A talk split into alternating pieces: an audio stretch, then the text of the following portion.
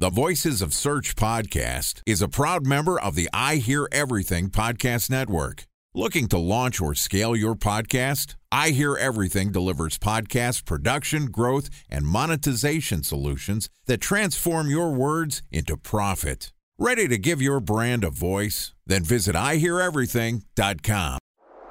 Bridge Toll, California customer service number. Highway miles to the gallon, Ford Focus. Thailand cave rescue operation. What is Schema F? Best wine bars in San Carlos, California. Best Western hotels. How old is Ronaldo? What happened with Big Brother? What's a good night? engagement? How long gift? before a wedding should I send out How many save games the are in the first series? Use of the IMAP to check playoffs? email on other email clients. Identify fonts from Where to find We were four years Bryant in stats. power. Have it burned. My dog- Welcome to Core Web Vitals Week on the Voices of Search podcast. I'm your host, Benjamin Shapiro, and today we're going to talk to a search industry innovator about what the launch of Core Web Vitals means for SEOs. Joining us today is Marcus Tober, who's the founder and chief evangelist of Searchmetrics. Since founding the company 15 years ago, Marcus has guided Searchmetrics' technology strategies and was the driving force behind building their data science organization. So far this week, Marcus and I have talked about his process for studying core web vitals, and today we're going to continue the conversation talking about what Marcus has learned and how you can better prioritize your core web vital optimization efforts. And this podcast is also sponsored by Ahrefs. What if I told you that you could monitor your website's SEO health, backlinks, and organic rankings at no costs? Sounds too good to be true? Well, it's not, because my friends at Ahrefs just launched Ahrefs Webmaster Tools. Ahrefs' new Webmaster Tools product quickly helps you improve your site's visibility by pointing solutions to over 100 technical issues that might be holding your search performance down. Plus, AWT monitors for backlinks so you'll know the most linked to pages and how those links are affecting your rankings. And AWT shares what keywords your website ranks for and compares how you stack up against competitors for key metrics like search volume, keyword difficulty, and traffic value. Look, monitoring your website used to require multiple expensive tools. And now, thanks to Ahrefs, that's not the case anymore because AWT will help you monitor your SEO health, backlinks, and keywords for free. And no, it's not one of those 14 day free trial offers. It's a powerful site audit tool that will keep working for you for free. So check out Ahrefs Webmaster Tools at ahrefs.com slash AWT. That's A-H-R-E-F-S dot com slash A-W-T. All right, on with the show. Here's the second part of my conversation with Marcus Tober, founder and chief evangelist at Searchmetrics. Marcus, welcome back to Core Web Vitals Week on the Voices of Search podcast. It's a busy week. I'm glad to be back. Hi, Ben. Busy week, busy time of year for SEOs. We've got a lot of moving pieces, and Core Web Vitals is really at the center of that. Yesterday, we talked a little bit about the study that you've been doing, some of the analysis. You've looked at a few million URLs and are trying to understand and make sense of what their core web vital benchmarks are and their rankings are before Google rolls out the actual live version of core web vitals. As you've gone through this and you've analyzed, you know, millions of pages across multiple different industries, I'm curious to hear a little bit about prioritization. First and foremost, you know, I think of core web vitals as three metrics, right? There's largest contentful paint, cumulative layout shift, and first input delay. Are those the only three core web vital metrics that Google looks at? No, I mean, these are the three metrics that Google claims to be the core of Web Vitals, but actually, there are more metrics that Google actually are using. For example, for the whole customer journey, when the user goes to a site first till the end, when he starts using the page, Google has different metrics like first contentful paint and the largest contentful paint. In the end, for example, time to interactive. So there are multiple metrics, and Google has uh, defined most of them. And some of them are, from my perspective, more important as the impact for the user is is a little bit bigger than the other one. So, for example, if you have something like first input delay and it's your first experience with the page and it's super long or like total blocking time, that, that means if you go to a page that's just blank and nothing comes, all the other metrics they don't really count anymore, right? It's like if you bounce and you will never come back. So that, that's why metrics like really at the beginning of the user experience, from my perspective, are super important. And then I do really believe there's some kind of like deviation till the end. So I also think when I look at Google's benchmarks, that stuff like time to interactive, where the benchmark is actually quite high and most pages pass these benchmarks. This is something that's not so relevant anymore. Google has other metrics that they're using, like like speed index, which is like a, an overall accumulated value out of different performance uh, metrics, where most pages pass these in, index. So I do believe there is there's a prioritization.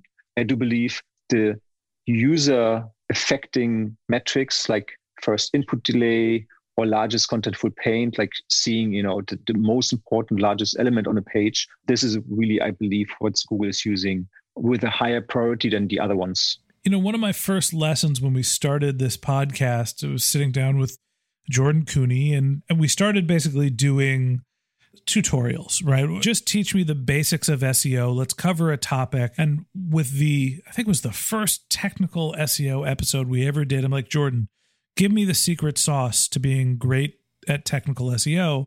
And his response was page speed, page speed, page speed. And that's all that really matters is how quickly can you get your page to load. It seems like on some level Google is, you know, saying, "Hey, page speed is important, but we're going to break that down to a the first part of interaction, not just how long it takes the entire page to load." And there's different definitions of what a page load is because when your paging is bouncing around all over the place, cumulative layout shift problems, it's hard to determine when your page is loaded or not. So as you start thinking about prioritization, does the page speed, page speed, page speed moniker still work? Is that really what we're all focusing on here? Is just making sure our pages are as fast as possible? Is that really priority number one? I mean, yes. I mean, Google's shift towards mobile first is something that has ended with a extended period from Google in March 2021. So today is the first day where every page, according to Google, should be crawled first and only with their mobile crawler. So this is very important because that's, from my perspective, one of the underlying reasons why Google has released the uh, Core Web Vitals because mobile experiences are often pretty bad. Not every website is mobile ready yet. And I do believe the core web vitals are there to support the shift and the people working on the website that they have a good, primarily good mobile user experience. And that's uh, the speed in the end, coming back to what, you said, it's really, really important. So page speed matters more in combination with the shift towards mobile only indexing. And that seems like it creates some problems because a lot of what page speed has to do with is, you know, your connectivity. When you're in rural India working on a 3G connection, that's different when you're, you know, hardwired into your router in Northern California, right? Page speed yes. means different things to different people in different places. So is Google changing the and different industries? Yeah, industries as well. Is you know is Google changing how they evaluate core web vitals? You know, for different device types, how do you actually think if the biggest priority is page speed, is your loading time, your first input delay? Is that the metric that matters? And are the benchmarks changing depending on device and location? The benchmarks itself, so interesting the situation is with different areas and different connection types are always the same everywhere for every country, which actually makes no real sense. But Google says they, they have computed these benchmarks out of an assessment for many, many different pages, and they believe it's a good recommended target on an average basis. But now I think this is the important part uh, the core web vital data that Google is using for search for the ranking algorithm is coming from the Chrome user experience report.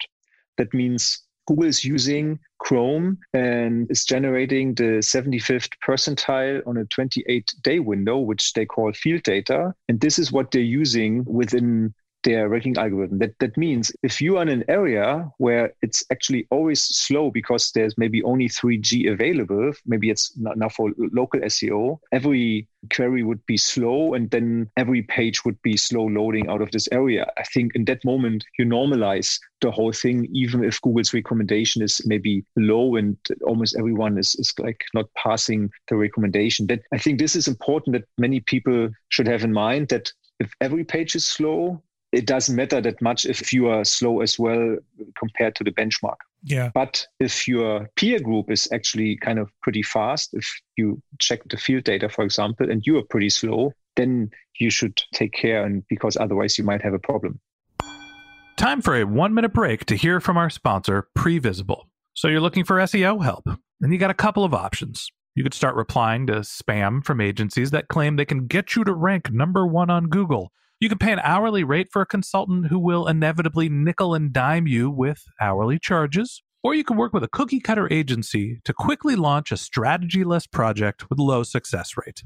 None of those sound very good, now do they? Well, that's where Previsible's integrated consulting model comes in. Previsible draws from a collective 40 years of SEO and digital marketing experience to unlock your organic growth opportunities. They build custom solutions that combine strategy, technical expertise, content, and reporting to effectively operationalize SEO for your business. Previsible's four stage approach ensures that your SEO programs thrive by starting off with a strategy first approach. Then they support you in your efforts to create quality content, help you identify technical issues, and most importantly, they'll work with your cross functional teams to integrate your SEO strategies to make sure that your SEO budget actually drives results, not just your agency's bottom line. So join brands like Yelp, eBay, Canva, Atlassian, Square, all who rely on the SEO consultants at Previsible. For more information, go to previsible.io. That's previsible, P R E V I S I B L E dot I O. So help me put the core web vital metrics that are the primary one into prioritization. How do you think about ranking which ones you should focus on to actually impact what your rankings will be? Yes, hard to say. I mean, you mentioned first input delay for a reason, um, because if you have a very high first input delay, or if you uh, use the, the PageSpeed Insight API, use total blocking time, if this is pretty large and way beyond Google's recommendation, I think the impact on your ranking will be quite high because if the user is doing an interaction or is coming to the site and it's it's blocked like with the, all these render blocking resources nothing is visible that's the worst user experience ever right if your largest contentful paint is pretty bad so that that means it takes a long time until like the most important element is, is visible but maybe already content is visible, black font on, on a white background, that's maybe still okay. So I believe FID would be more important than LCP. And then you have CLS, uh, like how many elements are still kind of like moving while loading and even after the page is loaded. This comes third from my perspective because this is something where most pages fail at the moment because pages are dynamic. There are a lot of like processes where in the waterfall, like elements that are kind of like moving the other elements around on a page loaded at the end. So I do believe CLS is not really relevant at the moment because most pages do not pass Google's recommendation anyway. Yeah, it's interesting. You mentioned yesterday that there's a sliding scale. Google has their benchmarks, and not a lot of websites that you've studied, which is a large number of websites, are hitting those benchmarks. And you know, the people that are the have the lowest metrics are likely to be effective, as opposed to the people that are failing the benchmarks but are ahead of the class in terms of their competition probably will see positive ranking shifts. When it comes to cumulative layout shift, you sort of prioritize that third. My thought is it depends how bad the cumulative layout shift is, right? If your page is constantly bouncing around, if it's bouncing around so the primary call to action is moving 30 swipes down on the page because you've got these giant mm. banners or whatever it is, right? If you've got some sort of, you know, potentially negligent motions on your page that are trying to get someone to click an ad, not the call to action, Google should penalize you. If you got a little motion between your page because you've got a banner that's, you know, loading and it's not right the right size, that's probably not the end of the world. Do you think that there's a sliding scale for cumulative layout shift of how bad the problem is? Yes, by 100%. But this is the value, right? I mean, the, Google's recommendation is it should be between 0 and 0.25. And the more elements, or if one single small element is moving the whole page, like you're loading a small little banner, like, hey, we have a great Easter offer for you, and you're kind of like moving everything on a page down, your CLS will be very high. So the CLS is not influenced by the number of elements moving on the page, it's influenced by the amount of moving um, area on the page, not moving elements. So essentially, the distance you're moving the elements. Yes, and how much? I mean, if you load like a banner at the top and it's moving like the whole page down, this will be a CLS of more than 0.7 at least. I've seen just one little change and you had a, a CLS of, of 1.0. So it's really what you said. It's if the impact of the user is quite high, even from a little change, that will definitely have an effect. Yeah. I think that at the end of the day, when you think about prioritizing your core web vital metrics, it goes back to the original moniker of technical SEO page speed, page speed, page speed. You know, you got to think about getting the page load started. So, at a bare minimum, your users understand that the page is a work in process. Then getting the entire page loaded and then making sure that it's not moving around. That seems to be the prioritization. And so you're looking at LCP, FID, and then CLS is the prioritization for the three metrics. Marcus, did I get the acronyms right at least once here? Yes, you did. All right. well, we're going to go into more detail on an industry specific core web vitals view tomorrow. So join us again. And that wraps up this episode of the Voices of Search podcast. Thanks for listening to my conversation with Marcus Tober, founder and chief evangelist at Searchmetrics.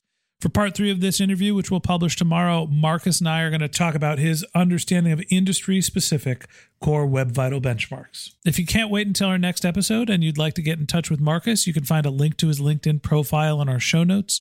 You can contact him on Twitter. His handle is Marcus Tober, M A R C U S T O B E R, or you could visit his company's website, which is searchmetrics.com. And a special thanks to Previsible for sponsoring this podcast. If you're looking for support with all of your SEO needs, Previsible's integrated consulting model is there for you. They draw on a collective 40 years of SEO and digital marketing experience to help you unlock your organic search and growth opportunities. So join brands like Yelp, eBay, Canva, Atlassian, and Square, all who rely on SEO consultants at Previsible. For more information, go to previsible.io. That's P R E V I S I B L E.io. And a special thanks to Ahrefs for sponsoring this podcast. Monitoring your website used to require multiple expensive tools, but that's not the case anymore thanks to Ahrefs because they just launched their Ahrefs Webmaster Tools product, which monitors your SEO health, helps you keep track of your backlinks, and gives you the insight into what keywords are performing for free. So check out Ahrefs Webmaster Tools at ahrefs.com slash AWT. That's Ahrefs, A-H-R-E-F-S dot com slash A-W-T. Just one more link in our show notes I'd like to tell you about. If you didn't have a chance to take notes while you were listening to this podcast, just head over to voicesofsearch.com where we have summaries of all of our episodes and contact information for our guests. You can also send us your topic suggestions or your SEO questions, and you can even apply to be a guest speaker on the Voices of Search podcast. Of course, you can always reach out on social media. Our handle is Voices of Search on Twitter, and my personal handle is Ben J. Shap, B E N J S H A P. And if you haven't subscribed yet and you want a daily stream of SEO and content marketing insights in your podcast feed, we're going to publish an episode every day during the work week. So hit the subscribe button in your podcast app and we'll be back in your feed tomorrow morning. All right, that's it for today. But until next time, remember the answers are always in the data.